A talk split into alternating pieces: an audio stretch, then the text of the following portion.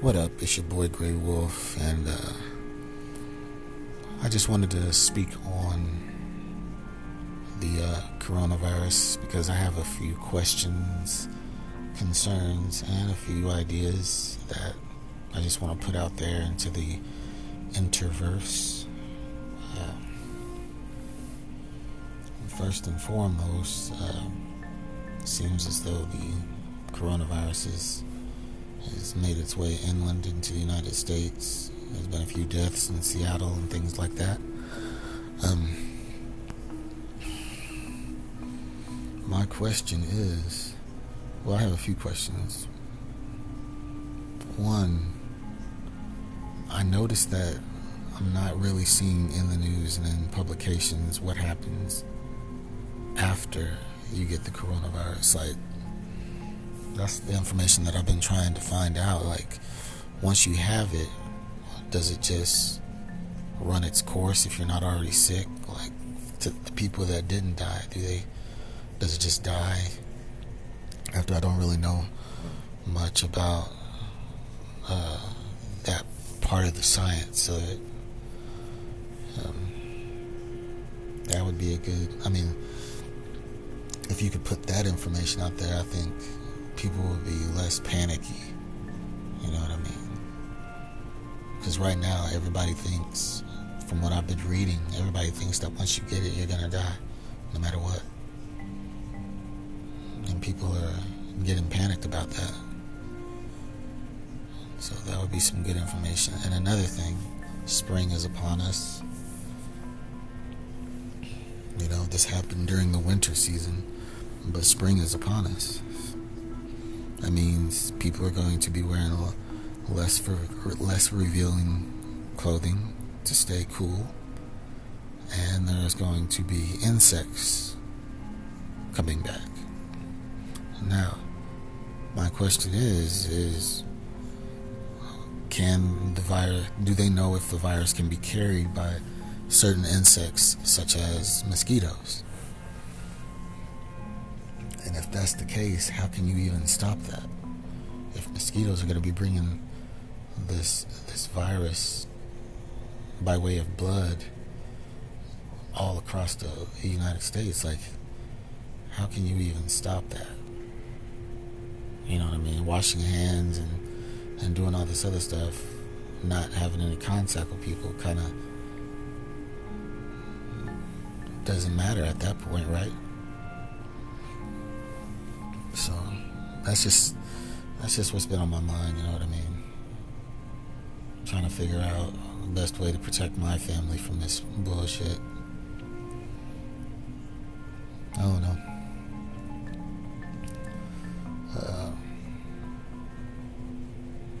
I have a few ideas to kind of to help slow it down. It's not going to completely slow it down, but I think that in a situation where a city or town becomes a a, uh, COVID nineteen hotspot.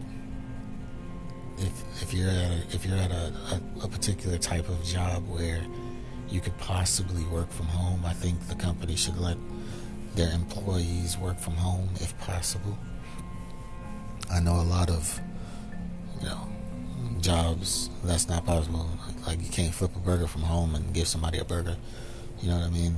There's just certain jobs you can't, you know, Walmart's, grocery stores, shit like that. But if you work in an office job and things like that, they should allow that. You know what I mean? And as far as schools, I think the the government should take some of their money that they're putting towards that stupid ass uh, border wall and put it in the educational system.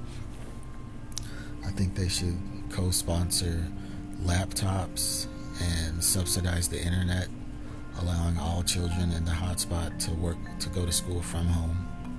If they don't already have the internet, and if they do have the internet, they shouldn't have to pay for the internet while this is all the crisis is going on.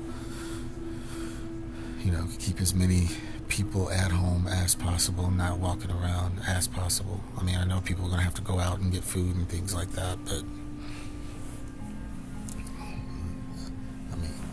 I mean, got to do something, man. because in, in all honesty, in all honesty, um, kids and and older people, they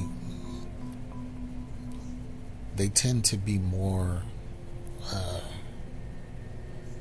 germy when it comes to situations like this. You know what I mean? Like young kids, they they like to shake hands, they like to do this, this, and that, rub their noses.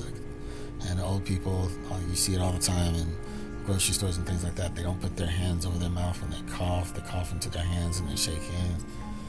So they, that's just what they do. You know what I mean? And I think we need to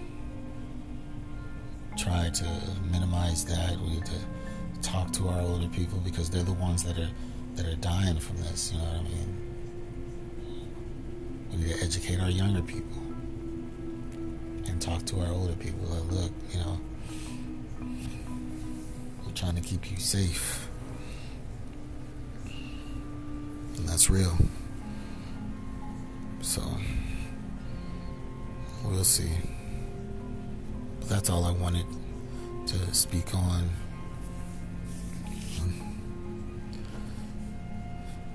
I have a, you know, anybody that knows me knows that I'm a hypochondriac.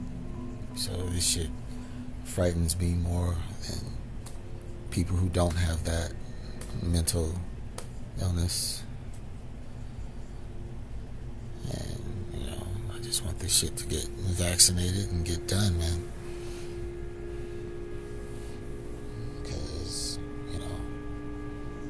40 in November and I don't want this to be what takes me out. And I don't want it to be what takes my children out. And I for damn sure I don't want it to be what takes my my mother and all my aunties out either. So and I don't think that our government has our best interests at heart. You know what I mean? This should be this should be a partisan this shouldn't be a partisan issue. Democrats and Republicans should be working together on this, and they're not. Trump's using it as a way to stick it to the Dems, and the Dems are doing the same thing.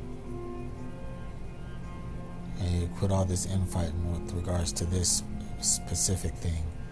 Work together and get this shit done.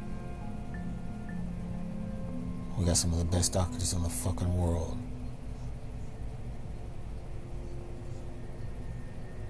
we should be able to handle this. We've handled everything else that's come into America. But now that Trump's in office, everybody's losing their fucking mind with regards to, you know, the health and well being of America. Especially since Trump's a fucking idiot. I just saw a video of him asking if we could just use the freaking flu vaccine as a way to stop coronavirus. Oh, yes, scientists haven't thought of that. You fucking idiot. Put some smart people in charge of this shit. Don't put politicized political pundits in charge of this bullshit.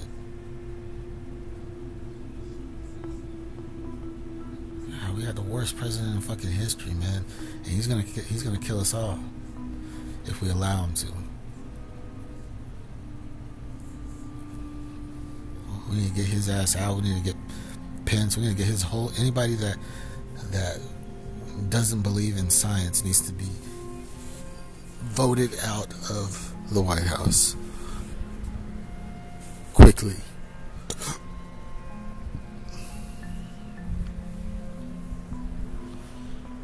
That's really all I have left to say.